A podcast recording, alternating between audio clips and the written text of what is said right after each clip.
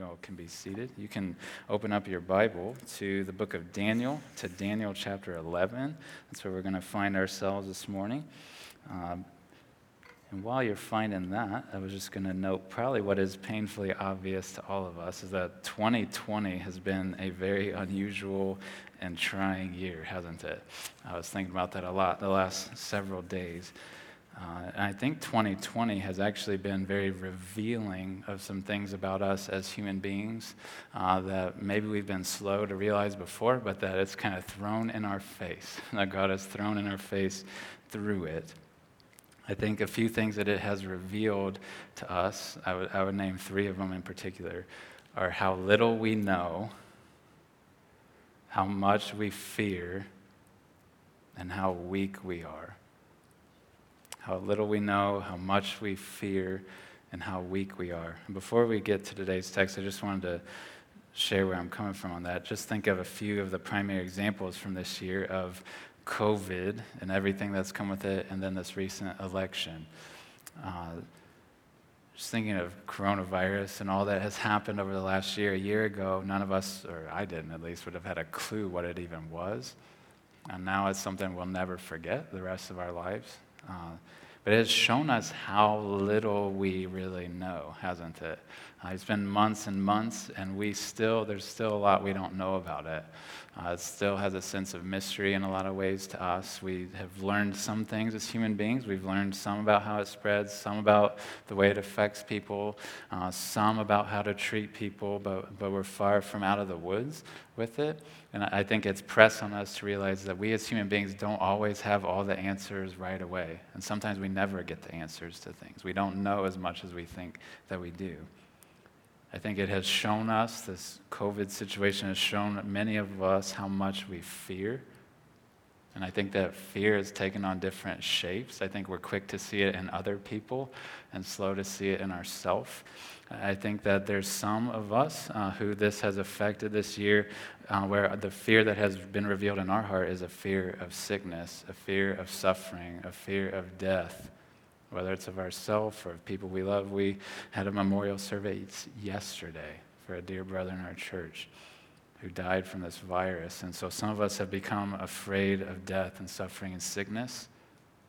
On the other side of the spectrum, I think that people may be slower to see this, but I think people who are just kind of sick of the whole thing, uh, who are wanting to be over it, may be fearful of things like these, like government overreach, fearful of economic collapse, fearful of things like that. That if, if we take certain actions, then this is going to happen, it's going to be awful, and we fear just a whole different cluster of things.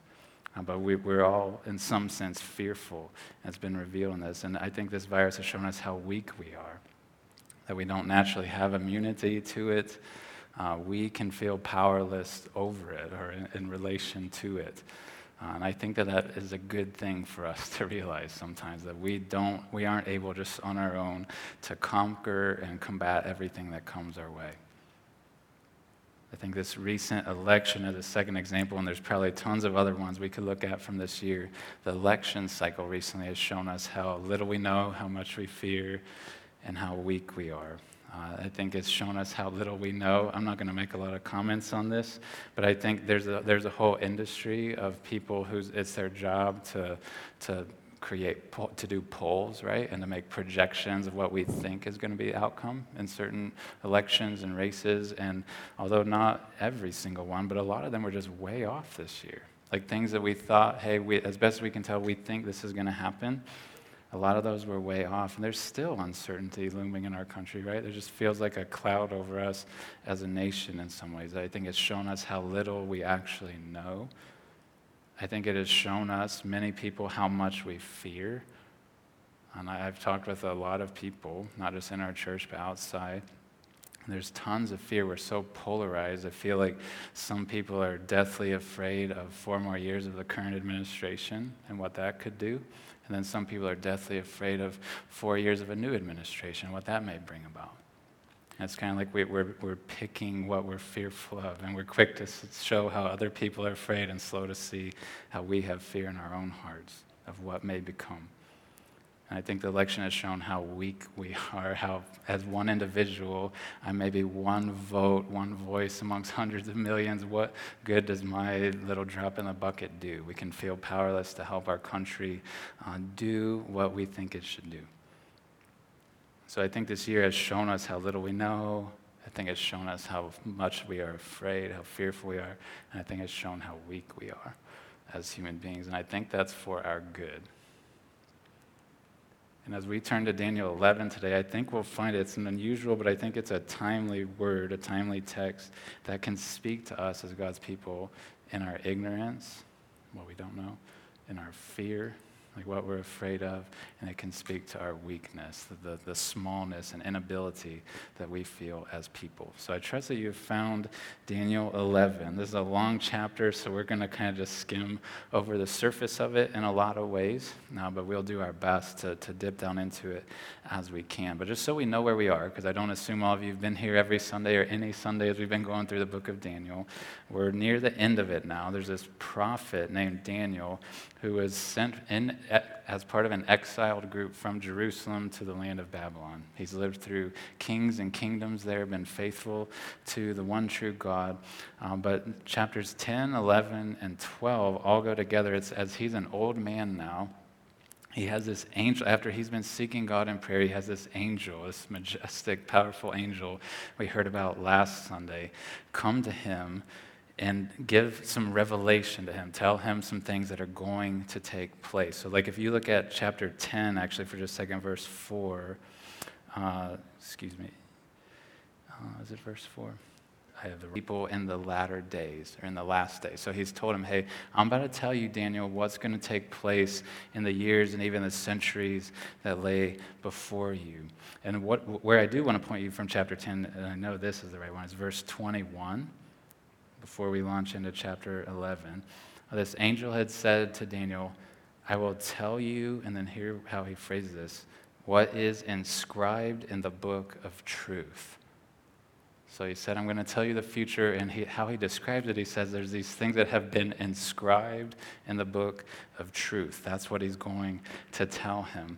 And so this angel is going to tell Daniel what we're about to read. He's going to tell him not just his best guesses not just his projections of what he thinks as an angel who's seen a lot of what he thinks will probably happen.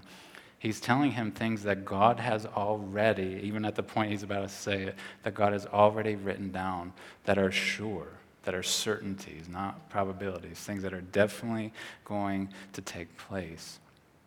And there's several times in Scripture, including here, where God is depicted as having this book, and it's described in different ways, but this book that is in heaven that, that includes in it the events of human history, that includes in it the events of your life and my life uh, that, that he has recorded. And I would note for us as we start to read these things the angel tells Daniel are going to take place, that it, it, it's not as if God just kind of looked ahead through time some people use this analogy that God looked down through the corridors of time and he saw what all of us human beings would do. And then he was like, okay, what are they going to do? And then writes it down and writes it down. God is described in this text and others as not as being the observer of the future, but the author of it. He's the, it's inscribed. He's the one who's written it out before it ever even comes to be. And so he's revealed things in dreams and visions throughout Daniel, and now we're going to see this angel speak in fairly plain language uh, about things that are going to take place. So we're going to walk through this little chunk by chunk. I'll try to tell you what he was anticipating, what he was forecasting, and saying, hey, this is going to happen, this is going to happen, this is going to happen, because there's a bunch. Uh, we'll walk through that, and then I'll try to help us see the relevance it has for us as those ignorant, fearful, weak people that we are. So follow along with me. We're just going to be skimming over the surface, but these are the things from the book of truth that this angel tells Daniel is going to take place. I'm just going to read verses 2 to 4 to start, and then we'll kind of gain momentum as we go. So if you start at verse 2, this angel begins speaking again to Daniel, and he says this And now I will show you the truth. Behold, three more kings shall arise in Persia that's the kingdom Daniel's in right then. So three more kings shall arise in Persia, and a fourth shall be far richer than all of them. And when he has become strong through his riches, he shall stir up all against the kingdom of Greece. Then a mighty king shall arise, who shall rule with great dominion and do as he wills.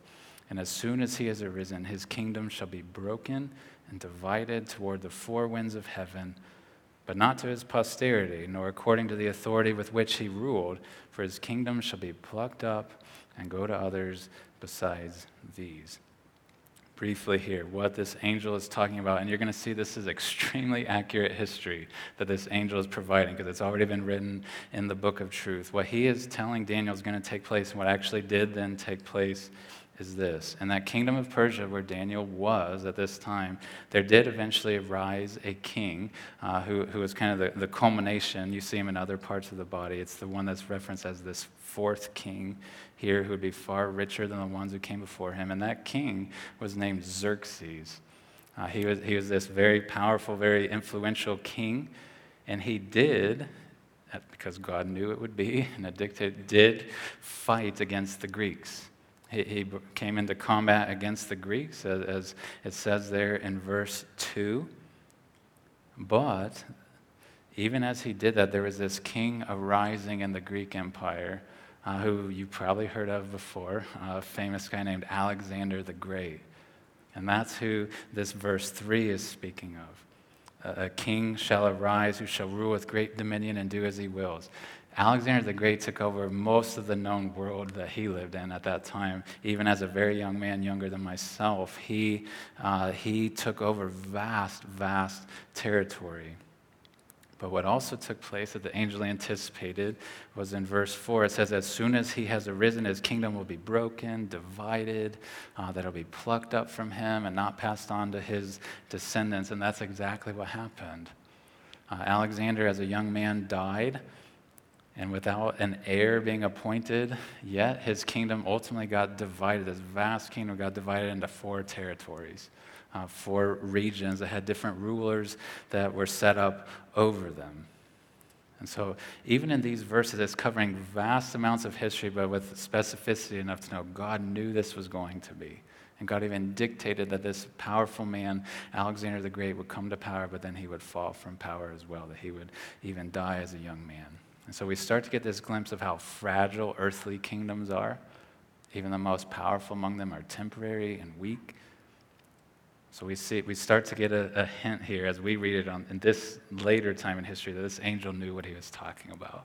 Uh, that long before these things ever take place, he's telling Daniel this is going to happen.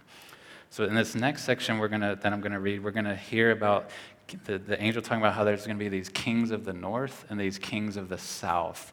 Uh, and the, the kings he's talking about, we're not going to be able to dip into all of them, but they're going to be the kings who are from the Syrian Empire or people call it the Seleucid family. is named after this guy who started uh, ruling in that territory after Alexander. And then those southern kings are going to be from the kingdom of Egypt, or uh, their initial ruler is named Ptolemy. It's hard to pronounce. It starts with PT. How do you pronounce that? Uh, Ptolemy, uh, and the descendants of him uh, who came into power. But I'm going to read this for us, verses 5 through 20, and we're going to get a little glimpse into their interactions, kind of how they, uh, their kings would kind of combat and battle each other and rival each other. Uh, and this is very accurate history given in advance. So follow along with me, verses 5 down, we'll go all the way through verse 20. And the king of the south shall be strong, but one of his princes shall be stronger than he and shall rule. And his authority shall be a great authority. After some years they shall make an alliance, and the daughter of the king of the south shall come to the king of the north to make an agreement but she shall not retain the strength of her arm, and he and his arm shall not endure prevail. He shall also carry off to Egypt their gods with their metal images and their precious vessels of silver and gold, and for some years he shall refrain from attacking the king of the north. Then the latter shall come into the realm of the king of the south, but shall return to his own land. His sons shall wage war and assemble a multitude of great forces, which shall keep coming and overflow and pass through, and again shall carry the war as far as his fortress. And the king of the south, moved with rage, shall come out and fight against the king of the north. And he shall raise a great multitude, but it shall be given into his hand. And when the multitude's taken away, his heart shall be exalted, and he shall cast down tens of thousands, but he shall not prevail. For the king of the north shall again raise a multitude greater than the first, and after some years he shall come on with a great army and abundant supplies. In those times many shall arise against the king of the south, and the violent among your own people, so talking about the Israelites, the, um, the violent among your own people shall lift themselves up in order to fulfill the vision, but they shall fail. And the king of the north shall come and throw up siege works and take a well fortified city. And the forces of the south shall not stand, or even his best troops, for there shall be no strength to stand. But he who comes against him shall do as he wills, and none shall stand before him. And listen to this and he shall stand in the glorious land with destruction in his hand. He shall set his face to come with the strength of his whole kingdom, and he shall bring terms of an agreement and perform them. He shall give him the daughter of women to destroy the kingdom, but it shall not stand or be to his advantage. Afterward, he shall turn his face to the coastlands and shall capture many of them, but a commander shall put an end to his insolence. Indeed, he shall turn his insolence back upon him. Then he shall turn his face back toward the fortress, fortresses of his own land but he shall stumble and fall and shall not be found. Then shall arise in his place one who shall send an exactor of tribute for the glory of the kingdom, but within a few days he shall be broken, neither in anger nor in battle. That is a lot a lot, a lot of history. If we had hours, I could walk through and, and show you who each of those is referring to. Uh, they're incredibly accurate of the history that unfolded, uh, the interactions between those kings of the north uh, in Syria, those kings of the south in Egypt. Uh, but just to give you an example or two from that, if you look at verse 6, uh, it talks about how there was going to be this marriage alliance of sorts between the north and the south. And that really did happen. Uh, this was foretold by this angel, and it comes to be. Uh, there's this king of the north named Antiochus II, and there's this daughter of one of the kings of the south named Berenice, I think is how you uh, pronounce her name. And they made this arrangement for the two of them to marry and try to kind of bring some peace and stability between the kingdoms, but it went horribly, horribly wrong, as you could imagine. Ended up with various people getting murdered, including both of them, uh, the, the king and queen, including their child, uh, including relatives you read about of this lady uh, from the south. And then the, uh, this relative, this brother of hers, comes to power. Uh, and there's this attacking and fighting between the two kingdoms. There's this kind of taking of territory and, and, victories that come temporarily between the two of them. But I would note there, and I tried to draw attention to it even in reading it, even in verse 16, I would note for us that God's people are not just foreign to all of this. Even though there's a lot of talk about Syrian kings and the Egyptian kings, uh, right there in the middle, in the promised land, God's people are. And they, they sometimes are mistreated by these kings and these rival kings as they try to battle each other. And verse 16, it even talks about this king standing in the glorious land. That would have been that promised land with destruction in his hand. That they weren't, as God was orchestrating these events of human kings and kingdoms, God's people are never immune from suffering, never immune from being mistreated, being even sometimes dominated by the enemies of God. But we see this endless ebb and flow of rival kingdoms uh, in this text. And if we had more time, I would show you what a lot more of those things refer to. But I don't think that's what God would want us to focus on in this text. So I'm going to keep moving us along at the risk of just glossing over a lot. And I want us to show, see in these next chunk of verses, verses 21 down through 35, I want us to see one king in particular that this angel anticipated who is going to be very influential. Uh, his name would be Antiochus Epiphanes, or Antiochus the Fourth. Uh, and this, this angel gives a lot of airtime to what this king is going to do. And so I want to read that for us, make a few comments on it, uh, then we'll keep going. But if you follow along with me, verses 21 to all the way to 35, this is going to be talking about Antiochus Epiphanes. It says, In his place shall arise a contemptible person, to whom royal majesty has not been given. He shall come in without warning and obtain the kingdom by flatteries. Armies shall be utterly swept away before him and broken, even the prince of the covenant. And from the time that an alliance is made with him, he shall act deceitfully and he shall become strong with a small people.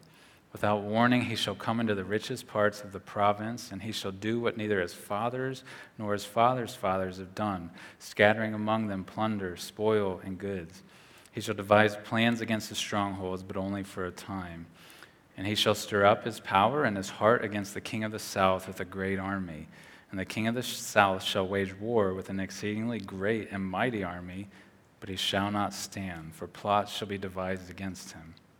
Even those who eat his food shall break him. His army shall be swept away, and many shall fall down slain.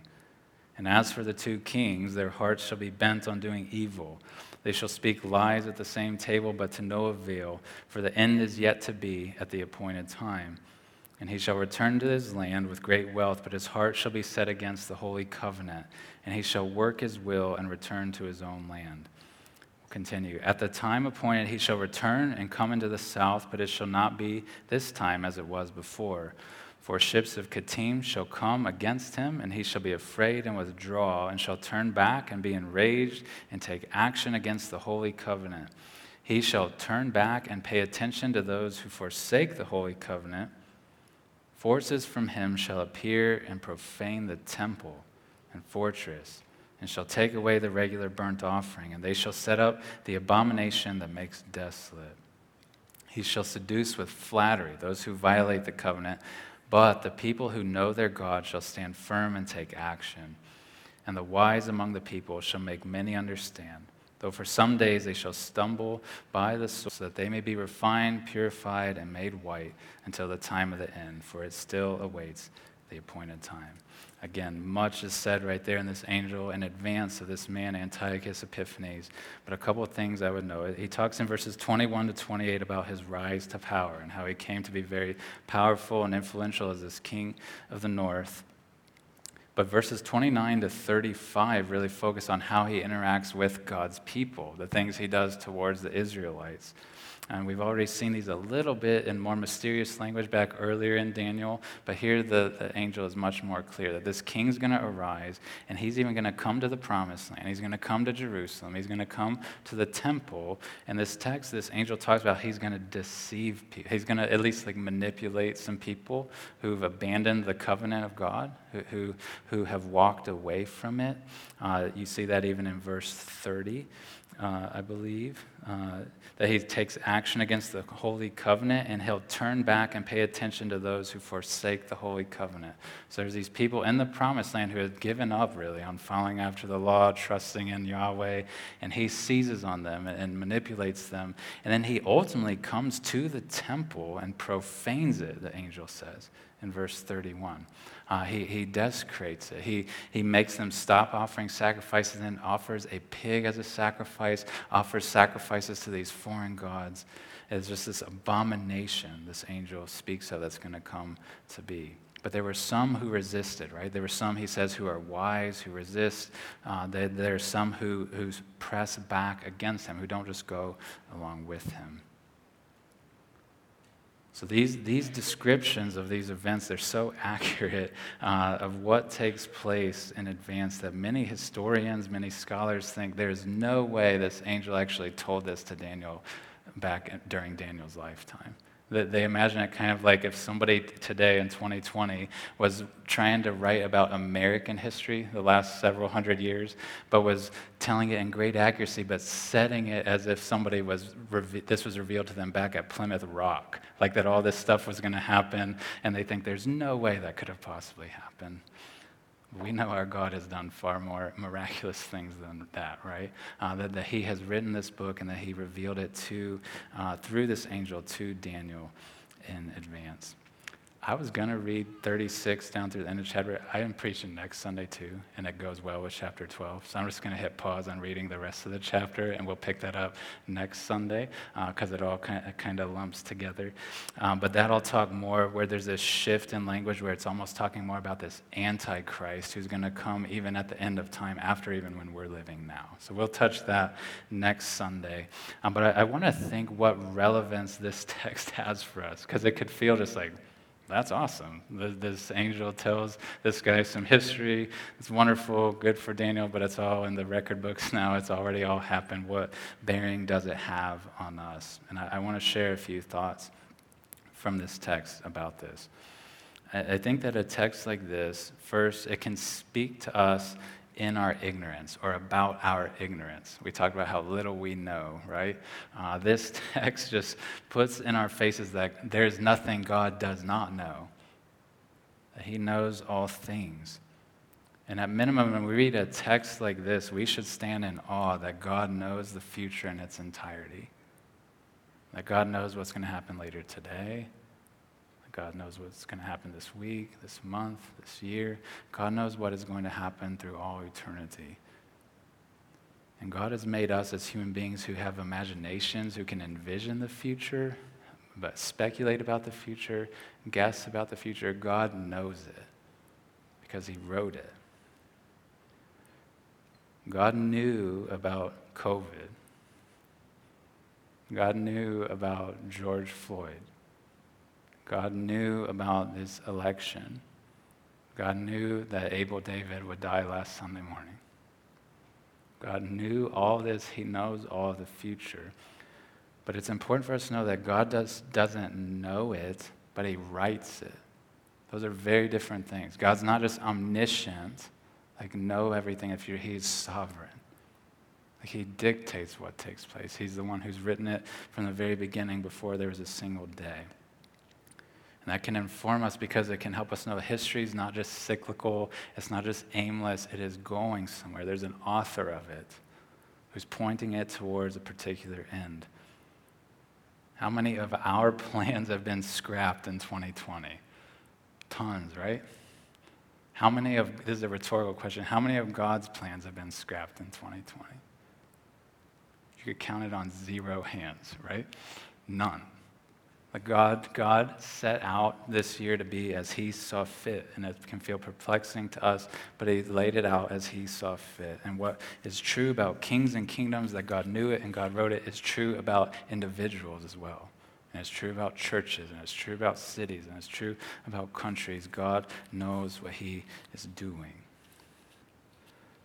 Psalm 139, 16 speaks about even individual lives, where the psalmist said, In your book, there's that other, in your book were written, every one of them, the days that were formed for me, when as yet there was none of them. God has written 2020 before it began. God has written 2021 if Jesus stays in heaven before it even begins. He, he's already written the story. So this, this text can speak to our ignorance, our lack of knowledge. But more than that, I would say it can speak to our fears. We are so afraid as human beings at times. We're afraid of what's to come. We're afraid of what's to be. We're afraid of the unknown. And it's important for us in a text like this to see that even though God has written the story of history, written the story of our lives, there are often dark chapters in that story, aren't there? He did, this angel didn't just give Daniel this sweet, like pleasant, hey, this wonderful thing's going to happen for Israel, and then this great thing, and then this great thing. There's some really dark chapters he was saying that God has written for you all. But he's the writer of it. Like he, he's the one who writes it all. And God's, this can feel perplexing to us, if we're honest, that sometimes when we acknowledge that God is the author of history, God's the controller of history, that can feel very unsettling for us when we come into dark places, when we come into dark times to think, what? Like, why did you write this? I don't understand this chapter. Like, this chapter feels like one you could just shut and the story would be a lot better. It can feel very perplexing to us. Especially, we're facing dark times right now. I'm not real just being this sweet peace and delight and, and, and pleasantries in our society over the next few weeks. But I, I would encourage us with this that God has not just written our story, but He has entered our story. It's not just that God just sits in the heavens and has written these dark chapters for us to walk through and it says, like, hey, good luck with that. I hope you do well with that. I know this is a hard blow for you to take. God the Son became a human being. God the Son was laid in a trough that animals ate out of. God the Son was mistreated and abandoned by his friends. There's dark chapters in the story that God the Father wrote for his life. God the Son suffered and died upon the cross for our sins. And in that act, God was demonstrating once and for all his love for us. The same God who's written these dark chapters, who's written these hard things into our life, was putting at the center of human history this monument at the cross that I love you. Like, I am for you. I will forgive you. And when we walk through dark clouds, we dark, walk through dark times in the dark chapters of God's story for us, we can look back at the cross and say, I know He loves me. I can trust Him in this. And though I am fearful of maybe humanly speaking things that are come, I know that the God who wrote this story wrote it in love for me. And it ought to, to buoy our heart, it ought to anchor our soul down. So when we bury our friends, when we lose our jobs, when we see our nation in distress, we can look to the cross and know that the author of history loves us and is for us. And the last thing I would say is that this text can speak to our weakness. There's a temptation in reading texts like this, if you're like me, where you see God is the author of history and he does what he wants, and everything he says comes to pass. There can be this temptation to slip into what people would call fatalism. We just think, well, God's already written this, it's going to happen. Why do I even try such and such? Why do I even make efforts? Why do I even attempt to do things? You read in something like verse 36, it says, What is decreed shall be done. Well, why, why should I do anything? But I would encourage us, even in this text, to see that in this very book of truth that God has written, that He's also written in human activity, hasn't He? Like even in the revelation this angel gives, there's, angel, there's human beings doing things, resisting the enemy, seeking to, to deny him and the things that he's ways he's trying to mislead them. Verse 32 says that the people who know their God shall stand firm and take action. So, part of the story that God's right is not just our passivity, but our activity. The, the, the way He brings about things, the way He brings about conversions of souls, the way He brings about the establishment of churches, the way He establishes righteousness and justice is by the Holy Spirit, but typically through human beings, people He has saved, people He is growing. And so, we ought to not read a text like this and just become passive and complacent but we should be active and hopeful, doing the things that God has called us to do. Trusting Him that as I do these things, He's going to accompany them with effectiveness. He's going to maybe even use little on me to bring about some of the change that He's written into this story. So we are weak, uh, but we are not powerless because God uses us in the story that He's writing. So 2020 uh, was written in the book of truth uh, before year one, whenever that was, back in the Garden of Eden. Uh, the year that we call 2020 was written in the book of truth, even before that, before Adam even opened his eyes. And none of us have seen a lot of these things coming this year, these hard things we've had to walk through, but God did. And God knows every difficulty we are going to walk through. And while we might be eager to turn the page to 2021, I'm eager to turn the page to 2021. We can have confidence that God has written that chapter as well. Amen. And that we who are, are ignorant, we who are uh, fearful, we who are weak, that we can trust Him and we can follow Him into it. I'm going to invite you to stand. I'm going to pray for us, and we're going to sing one more song um, before we go. But thanks for waiting through that text with me. I would encourage you to walk back through it and, and see God's hand uh, in how He has orchestrated history, how He's unfolded it just as He has written. But let's pray, and then we'll sing together, and I'll leave you with a word of benediction.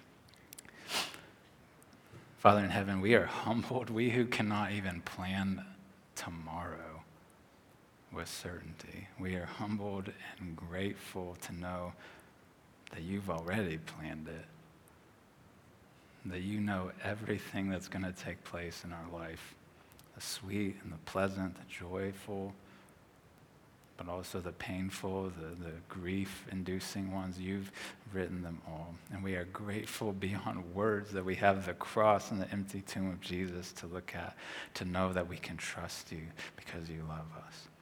So we pray that you would fill our hearts with hope, that you would fill our, our souls with courage uh, as we face some dark and trying times potentially in these days ahead, and that we may be faithful and diligent to follow after your Son, Jesus. And we pray this in his name.